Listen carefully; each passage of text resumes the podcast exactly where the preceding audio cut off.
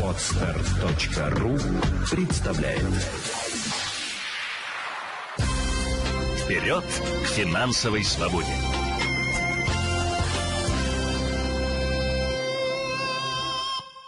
О том, как создавать финансовый фундамент и что нужно учитывать перед стартом инвестирования, я поговорил с Еленой Феоктистовой, автором книги «Инвестиции без риска», финансовым советником 2020 года по результатам всероссийского голосования. Вычислитель. Ну, если мы говорим про инвестиции, то без рисковых инвестиций не бывает. Важно разобраться в первую очередь со своими желаниями и целями. Если у вас есть определенный запас денежных средств, посмотрите на них, посмотрите на ваши обязательства.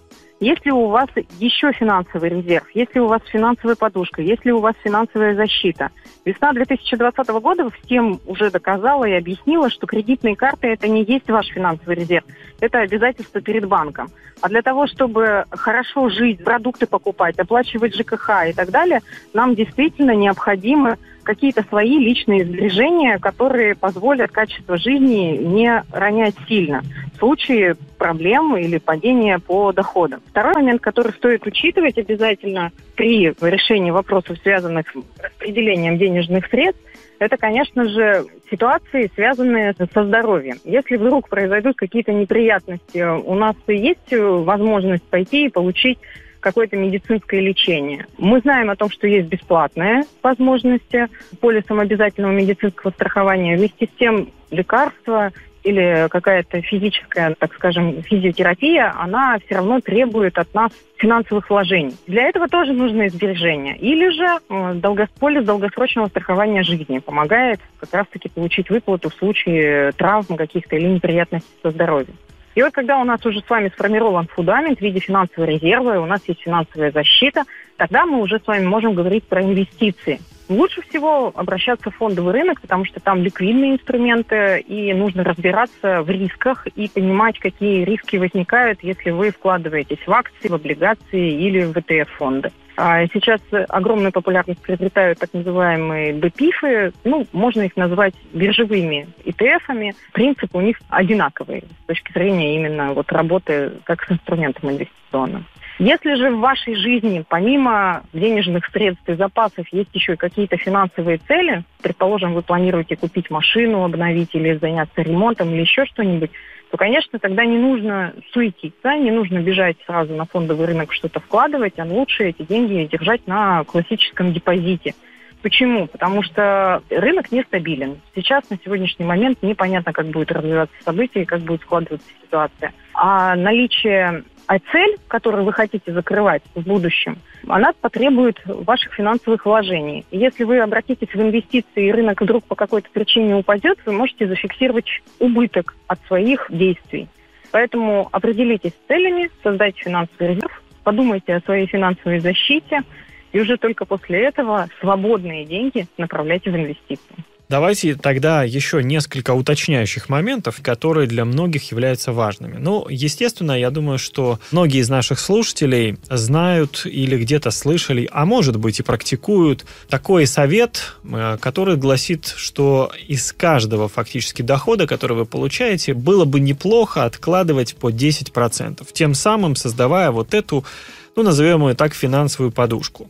Кто-то это делает регулярно, у кого-то прям в телефоне, в интернет-банке эта функция вбита автоматически, а кто-то вообще впервые об этом слышит. Вот если мы говорим о финансовом фундаменте, подразумевая именно вот эту финансовую подушку, то по вашему экспертному мнению, как, какой она должна быть? Она должна составлять не менее шестимесячных ваших э, расходов на жизнь. То есть у каждого человека есть э, финансовые обязательства, которые вы должны закрывать. Это и оплата ЖКХ, это если есть кредиты, оплата по кредитам, обучение детей, продукты и так далее. И вот чтобы вам безбедно жить спокойно, в течение полугода, в случае падения по доходам, э, денежных средств должно хватить. Какой важный момент во всей этой технике расчетов? Когда мы теряем работу, в условиях кризиса сложно найти работу на хорошую позицию быстро. Для этого требуется время. Если у нас с вами запас всего лишь на два месяца, то значит у нас есть максимум на один месяц в запасе, чтобы искать эту работу. На три месяца, соответственно, мы понимаем, у нас два месяца как лимита для поиска. А когда у нас запас на полгода, мы в течение пяти месяцев можем спокойно искать работу, которая нас будет устраивать, и спокойно жить, не теряя качество жизни, не садиться на хлеб и воду. То, что касается инструмента, связанного с тем, его называют «плати сперва себе», или действительно от каждого дохода можно там отпиливать 5-10% у разных финансовых консультантов, разная позиция, я придерживаюсь иного точки зрения. Дело в том, что на практике люди, отложив сперва там 10%, они в середине месяца возвращаются к этим деньгам и идут их тратить. Поэтому я предлагаю все-таки для, с точки зрения создания вот этого финансового резерва и финансовых запасов откладывать каждый день, но по чуть-чуть. И представлять, что вы эти деньги уже потратили. Вам легко потратить, предположим, 100 рублей или 300 рублей. Представьте, что вы их потратили и отложите их на какой-то накопительный счет. Месяц за год у вас формируется там хорошая сумма. Учитывая, что будет капитализация процентов на остаток, вы сможете сделать неплохой запас. Ну, то есть на самом деле а, здесь речь идет именно о финансовой дисциплине. Как вы к этому понятию относитесь? Да, конечно, дисциплина должна быть, безусловно. Ну, я, я отношусь к этому хорошо, и я это пропагандирую везде всегда, то есть где только можно. Потому что без дисциплины мы не сможем с вами и жить в достатке, и чувствовать себя комфортно. К сожалению, в большинстве случаев людям кажется, что инвестиции решают все проблемы и все вопросы без э, понимания особенностей инвестиционных инструментов, без понимания того, что в каждый инвестиционный инструмент э, таит в себе определенные риски, люди дополнительно получают э, проблемы проблемы там, в виде каких-то кредитов, займов и так далее. Инвестировать на заемные средства ни в коем случае нельзя. Инвестировать на последние деньги, на единственные деньги ни в коем случае нельзя, только на свободные. Для, так скажем, безопасности финансовой достаточно иметь фундамент в виде финансового резерва и долгосрочное страхование жизни, полис в виде финансовой защиты. И уже все, что будет сверху скапливаться, можете направлять на инвестиции, разобравшись, конечно же, в рисках. Вот давайте теперь чуть подробнее об этом. Почему? Потому что, знаете, приходилось слышать такие разговоры, причем не только в Крыму, не только со знакомыми, которые здесь окружают, ну, нас всех, да, проживающих в Крыму, но и вообще в разных регионах России я слышал примерно такие разговоры. Есть небольшая сумма денег, ну, сравнительно, конечно, небольшая, да, на квартиру недостаточно, машину новую не хотим, потому что, например, уже там одна не новенькая есть, менять как бы не хочется, потому что понимаем, что это расход, а вот э, куда вложить, не знаем. Да, у человека есть, ну, назовем сумму там от 300 тысяч там, да, до 700 тысяч. Может быть, у кого-то от 300 до миллиона. И люди не знают. Иногда эти деньги просто, как говорят, сквозь пальцы уходят. Кто-то кладет на депозит и думает, что ну пусть там небольшие проценты, но они будут. Можно ли вот примерно такую сумму денег, вот если из практических исходить соображений и советов, вкладывать в какие-то ценные бумаги, в инвестиции и так далее? Ну, конечно. Инвестировать вы можете начать хотя, хоть от тысячи рублей. Совершенно никаких запретов или ограничений. Важно, что вы будете покупать и какие вы расходы расходы будете платить, потому что здесь важно учитывать о том, что когда мы начинаем инвестировать, мы работаем с такими юридическими лицами, как э, фондовая биржа, депозитарий и брокер. И каждая из этих организаций, она берет определенные деньги за свои услуги. В частности, брокеру мы платим комиссию за сделки. Если мы с вами направляем там, тысячу рублей на покупку каких-то активов, то наши расходы, так скажем, э, существенные, исходя из суммы вложений. Если мы направляем 300 э, тысяч, и при этом расходы составляют там, примерно те же деньги, наша прибыль больше будет.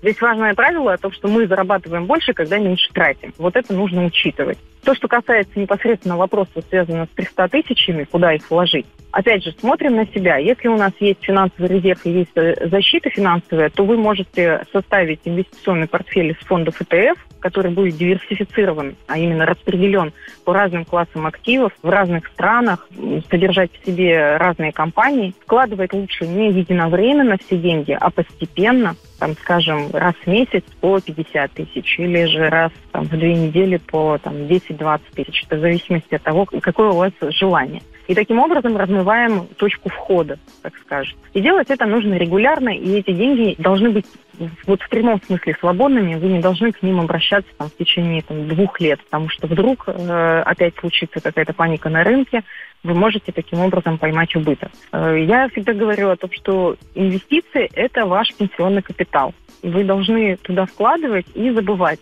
представлять, что вы это потратили. Потому что каждый раз, когда частные инвесторы без, э, так скажем, образования и без опыта работы на фондовом рынке пытаются обыграть этот рынок, они больше всего получают убытков ну и негативной реакции. Поэтому очень много недоверия к фондовому рынку. А если управлять рисками, если их понимать, э, то гораздо больше пользы, чем вреда. Мы сейчас подробно о разных инвестиционных инструментах говорить не будем. Эта тема может быть отдельной программой, потому что ну, на самом деле все в короткий промежуток времени не расскажем. Но у меня, Елена, к вам в завершении, наверное, нашей беседы еще один такой вопрос. Последнее время из нескольких источников, ну, конечно, я говорю об интернет-источниках, приходилось слышать, что все больше нужно обращать внимание, ну, это такие вот советы дают, там, да, в частности, вот Роберт Киосаки об этом говорил, обращать внимание на такие инструменты, как золото и серебро. Мол, это недооцененные такие вот э, инструменты, в которые можно вкладывать, опять-таки, если у вас есть, ну, немаленькая, может быть, сумма денег, э, вложили и забыли, грубо говоря, да, то есть это деньги, которые, ну, не нужно трогать там в течение двух, а может пяти или даже семи лет. Это то, что вот вы покупаете, может быть, накапливаете, но не тратите так быстро. Как вы относитесь к этим вот финансовым инструментам? Ну, здесь нужно углубиться в понятие вообще инвестиционных инструментов. Нужно понимать, что все они делятся на надежные, ликвидные и доходные. Если мы говорим о золоте, то золото или там вообще о драгоценных металлах, золото это один из видов надежных инвестиций, конечно же, он позволяет сохранить те деньги, которые вы туда вкладываете, то есть сохранить сбережения. Вместе с тем, э, золото не дает дополнительной капитализации, то есть там не будет процентов на остаток, как у депозита в банке, там не будет дивидендов, как у акций, или купонов, как у облигаций. Это просто деньги, которые лежат вот в конкретном, так скажем, надежном виде инвестирования, и которые единственная доходность заключается в том, что идет манипуляция стоимости этого актива. Причем э, золото также волатильно, как и фондовый рынок, и даже, может быть, в каких-то местах и посильнее. Почему? Потому что золото двигается противоположно фондовому рынку. Если фондовый рынок растет, то золото будет э, в цене падать. Если фондовый рынок падает, то золото будет в цене расти. Говорить о том, что вот давайте бежать и вкладывать все деньги в золото, ни в коем случае.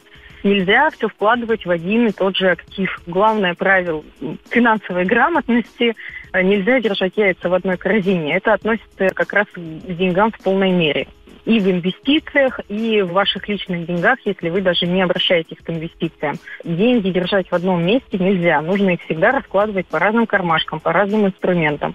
Таким образом, у вас будет больше доходность. А если вы будете зависеть от всего от стоимости одного актива, соответственно, это и убытков может быть больше. Вы можете поймать быстрее убыток, и волатильность будет выше и так далее. То есть там возникает очень много нюансов. Спасибо большое, Елена. Спасибо за разговор. Знаете, вспомнил э, такую незабвенную фразу одного героя художественного фильма «Граждане, храните деньги в сберегательной кассе», если они у вас есть, конечно. Поэтому тут, да, мы говорим, конечно, о тех активах, о тех корзинах, в которые можно раскладывать вот эти вот инвестиции. Это в том случае, если, конечно, есть что раскладывать. Но именно от этого мы и отталкивались в нашей беседе. Спасибо большое, что поговорили, и спасибо за ваш комментарий. Пожалуйста.